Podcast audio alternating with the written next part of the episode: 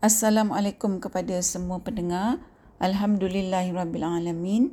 Selawat dan salam buat junjungan besar Nabi Muhammad sallallahu alaihi wasallam, para ahli keluarga baginda sallallahu alaihi wasallam dan para sahabat sekaliannya. Untuk episod kita kali ini kita akan mentadabburkan ayat 3 surah At-Tahrim iaitu firman Allah yang bermaksud dan ingatlah ketika Nabi memberitahu suatu perkara secara rahsia kepada salah seorang dari isteri-isterinya. Kemudian apabila isterinya itu menceritakan rahsia yang tersebut kepada seorang madunya dan Allah menyatakan pembukaan rahsia itu kepada Nabi, maka Nabi pun menegur isterinya itu lalu menerangkan kepadanya sebahagian dari rahsia yang telah dibukanya dan tidak menerangkan yang sebahagian lagi supaya isterinya itu tidak banyak malunya. Setelah Nabi menyatakan hal itu kepada isterinya, isterinya bertanya, "Siapakah yang memberitahu hal ini kepada tuan?" Nabi menjawab, "Aku diberitahu oleh Allah yang Maha mengetahui lagi amat mendalam pengetahuannya tentang segala perkara yang nyata dan yang tersembunyi." Para pendengar, bila saya baca ya, uh, tafsir Ibn Qasir bagi ayat 3 surah At-Tahrim ni, uh, dalamnya diceritakan juga bahawa terdapat sedikit perselisihan tentang siapakah dia isteri Nabi sallallahu alaihi wasallam yang memberi Nabi sallallahu alaihi wasallam minum madu. Uh, diceritakan juga dalam tafsir Ibn Qasir uh, bahawa Saidina Umar radhiyallahu anhu memberitahu kepada seorang sahabat yang bertanya kepada uh, Saidina Umar radhiyallahu anhu tentang uh, kisah yang dikaitkan dengan ayat 1 surah At-Tahrim uh, tentang siapakah sebenarnya dua orang wanita yang berkomplot uh, disebabkan mereka cemburu. Dalam tafsir Ibn Qasir uh, dinyatakan ya bahawa Saidina Umar radhiyallahu anhu uh, tak suka kepada soalan sahabat yang uh, bertanya pada uh, Saidina Umar radhiyallahu anhu tapi Saidina Umar radhiyallahu anhu uh, tetap jawab juga soalan sahabat tu tentang uh, du, siapa sebenarnya dua orang wanita yang berkomplot di antara isteri Rasulullah sallallahu alaihi wasallam. Jadi Saidina Umar radhiyallahu anhu bagi tahu sahabat tu bahawa dua orang tu adalah Sayyidatina Hafsah radhiyallahu anha iaitu anak Sayyidina Umar radhiyallahu anhu dan Sayyidatina Aisyah radhiyallahu anha yang uh, memberi minum madu tu pula adalah Sayyidatina Zainab radhiyallahu anha. Ha, jadi kalau kita berbalik kepada ayat 2 surah At-Tahrim iaitu tentang sumpah Nabi sallallahu alaihi wasallam ha, yang tak mahu minum madu ha, disebabkan isteri-isteri baginda sallallahu alaihi wasallam tu berpakat bagi tahu Nabi sallallahu alaihi wasallam bahawa nafas baginda sallallahu alaihi wasallam berbau. Dalam tafsir Ibnu Katsir dinyatakan bahawa Rasulullah sallallahu alaihi wasallam menyatakan sumpah ni kepada Sayyidatina Hafsah radhiyallahu anha dan Nabi sallallahu alaihi wasallam bagi tahu kepada Sayyidatina Hafsah radhiyallahu anha supaya jangan bagi tahu sesiapa pun tentang sumpah baginda sallallahu alaihi wasallam ni. Ha, tapi oleh kerana Sayyidatina Hafsah radhiyallahu anha tak boleh nak tahan simpan rahsia ni, dia pun bagi tahu Sayyidatina Aisyah radhiyallahu anha. Jadi Allah Subhanahu Wa Taala memberitahu kepada Nabi sallallahu alaihi wasallam tentang apa yang dilakukan oleh isteri-isteri baginda sallallahu alaihi wasallam ni. Maka Rasulullah sallallahu alaihi wasallam rasa marah dengan isteri-isteri baginda sallallahu alaihi wasallam dan Nabi sallallahu alaihi wasallam bersumpah untuk menjauhkan diri daripada semua isteri-isteri baginda sallallahu alaihi wasallam selama satu bulan kerana Nabi sallallahu alaihi wasallam rasa macam kita kata tadi sangat marah pada isteri-isterinya disebabkan uh, perbuatan mereka tu berkomplot kerana mereka cemburu. Para pendengar, saya uh, nak kongsikan uh, juga ya dalam tafsir Ibn Qasir bagi ayat 3 surah Tahrim ni uh, diceritakan juga tentang apa yang dikatakan oleh Saidina Umar radhiyallahu anhu mengenai sikap wanita-wanita Mekah uh, yang sangat lain dengan sikap wanita-wanita Madinah. Saidina Umar radhiyallahu anhu bagi tahu pada uh, sahabat yang bertanya tentang dua wanita uh, tu tadi bahawa uh, dari pemerhatian uh, dia terdapat perbezaan antara sikap wanita ataupun cara wanita Mekah dan cara wanita Ansar iaitu wanita Madinah. Saidina Umar radhiyallahu anhu kata wanita-wanita Mekah adalah wanita-wanita yang tak menjawab cakap suami, yang aku pada suami setiap masa.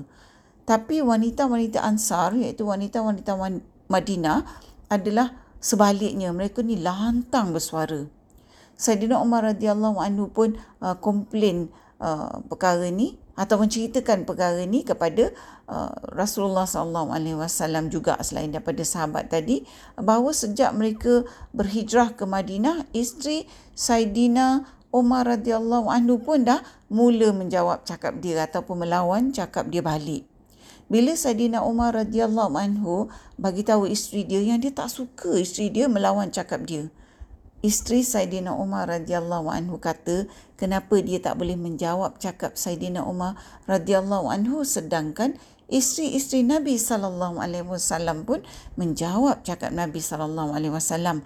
Dan ada juga antara isteri uh, Nabi sallallahu alaihi wasallam yang mendiamkan Rasulullah sallallahu alaihi wasallam sepanjang hari sampai malam dia merajuk.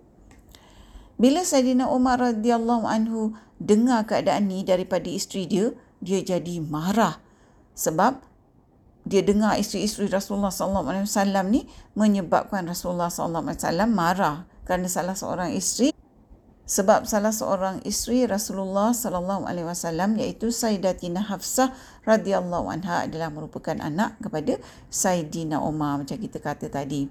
Ha, jadi Sayyidina Umar radhiyallahu anhu pun pergilah ke rumah anak dia Sayyidatina Hafsah radhiyallahu anha dan dia tanya pada anak dia, betul ke anak dia ni menjawab cakap Nabi sallallahu alaihi wasallam?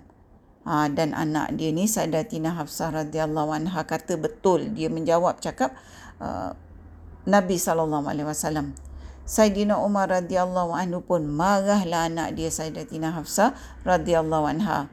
Sayyidina Umar radhiyallahu anhu kata dia cakap dengan anak dia supaya anak dia janganlah cuba-cuba nak ikut cara jiran anak dia iaitu Sayyidatina Aisyah radhiyallahu anha sebab Sayyidina Umar radhiyallahu anhu kata Sayyidatina Aisyah radhiyallahu anha tu adalah lebih cantik dan lebih disayangi oleh Rasulullah sallallahu alaihi wasallam. Nah, jadi itulah ceritanya uh, yang diceritakan dalam uh, tafsir Ibnu Katsir sebahagiannya.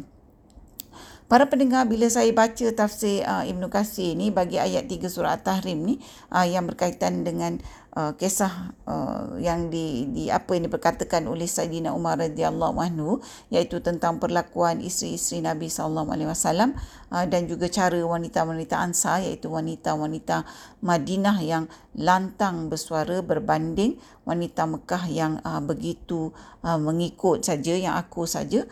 Saya teringat beberapa uh, ceramah yang saya dengar sebelum ni.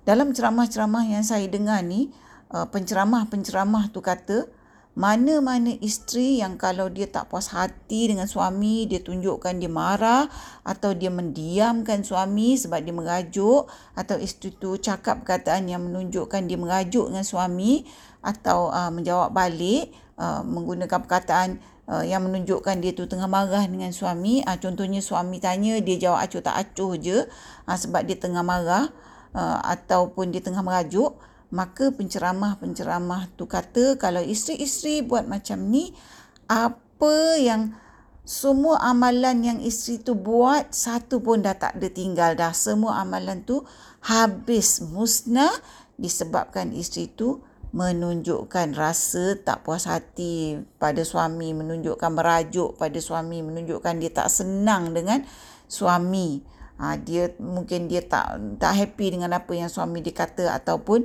dia merajuk dengan apa yang suami dia buat pada dia. Para pendengar, masa saya dengar ceramah-ceramah ni, saya kata apa yang dinyatakan oleh penceramah-penceramah ni memberikan pandangan bahawa Islam adalah agama yang tak adil kepada wanita sebab wanita tu para mendengar adalah manusia juga yang Allah sertakan uh, kejadian wanita tu dengan perasaan marah, perasaan cemburu, perasaan uh, tahu kecil hati, uh, perasaan tak dihargai, macam-macam lagi lah perasaan yang boleh timbul ya terhadap suami apabila mungkin ada perkataan atau perbuatan suami yang yang tidak wajar terhadap isteri pada pandangan isteri itulah. Jadi kalau ikut apa yang dinyatakan oleh penceramah-penceramah tu maknanya wanita ni kena jadi robot. Kena baik je sentiasa macam malaikat terhadap suami. Ha, dalam erti kata lain tak bolehlah nak terasa hati ke, nak merajuk ke, nak meluahkan perasaan ke. Ha, semua tak boleh sebab nanti isteri tu dikira isteri derhaka. Habis semua amalan isteri tu jadi hancur lebur. Tapi para pendengar, hakikatnya apa yang dinyatakan dalam tafsir Ibnu Katsir bagi ayat 3 surah At-Tahrim ni bahawa Rasulullah sallallahu alaihi wasallam sendiri memberikan ruang kepada para isteri baginda sallallahu alaihi wasallam. Ha untuk para isteri baginda sallallahu alaihi wasallam tu berfitrah sebagai seorang manusia sebagai seorang wanita dengan fitrah wanita kalau kita nak mengajar kepada masyarakat bahawa suami tu kalau buat apa saja isteri kena terima, tak boleh langsung nak meluahkan perasaan atau nak menunjukkan rasa merajuk, maka ini adalah amalan jahiliah. Di mana wanita tu diletakkan sebagai rakyat kelas kedua. Bahawa wanita tu mempunyai hak-hak yang sangat terhad sedangkan lelaki aa, merupakan kaum kasta tertinggi yang boleh nak lakukan apa saja terhadap wanita iaitu para isteri. Ha, dan para isteri kenalah menerima saja setiap saat. Tak boleh terasa hati tak boleh marah tak boleh merajuk tak boleh meluahkan perasaan yang menyempitkan dada para isteri ni. Sebab kalau luahkan tunjukkan merajuk maka termaktublah status isteri itu sebagai isteri derhaka Para pendengar, saya bukannya kata bahawa isteri itu boleh melawan suami ikut sesuka hati dia. Apa yang saya nak ketengahkan di sini ialah Islam tu agama yang dinamik yang memberikan ruang bagi lelaki dan wanita tu untuk hidup dengan fitrah masing-masing. Rasulullah sallallahu alaihi wasallam adalah merupakan suami yang sangat memahami fitrah wanita dan baginda sallallahu alaihi wasallam ah, memberikan ruang kepada setiap isterinya tu kerana mereka tu manusia biasa yang bersifat dengan fitrah kejadian mereka sebagai wanita. Jadi saya percaya bahawa para suami perlulah mempunyai pengetahuan tentang apa yang diceritakan dalam tafsir Ibnu Katsir bagi ayat 3 surah At-Tahrim ni ha, supaya janganlah para suami ha, dengan mudahnya ya menjatuhkan hukum status derhaka pada isteri disebabkan ha, kepahaman mereka sendiri yang salah.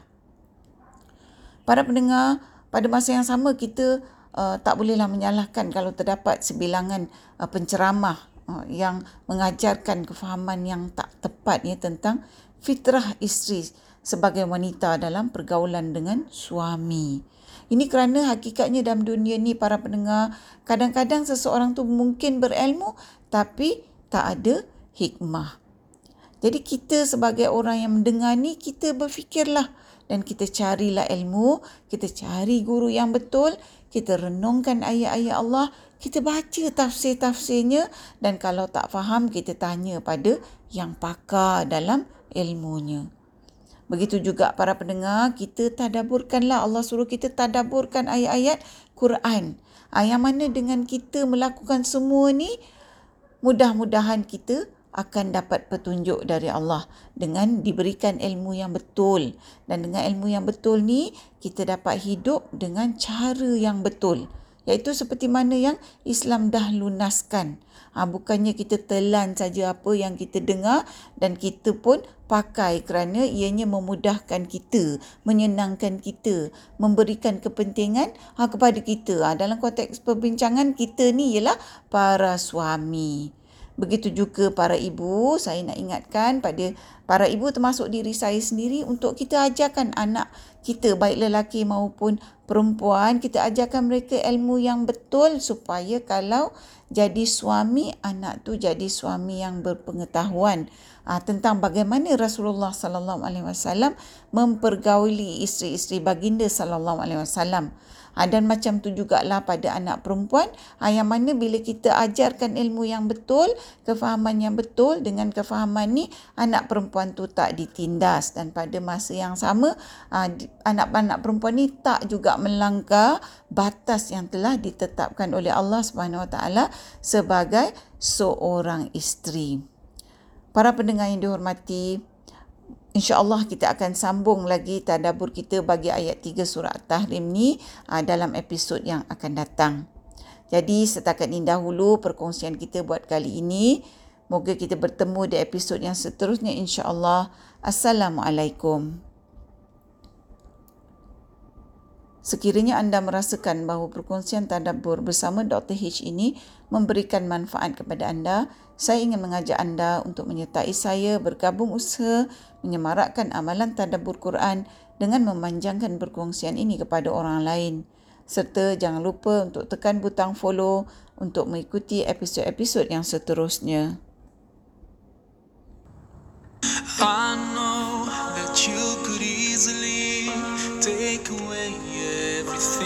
you've given me and I try to remember not to take anything for granted. Cause I know that one day, suddenly, this will all come to an end. So, my last wish is for you to be pleased with me.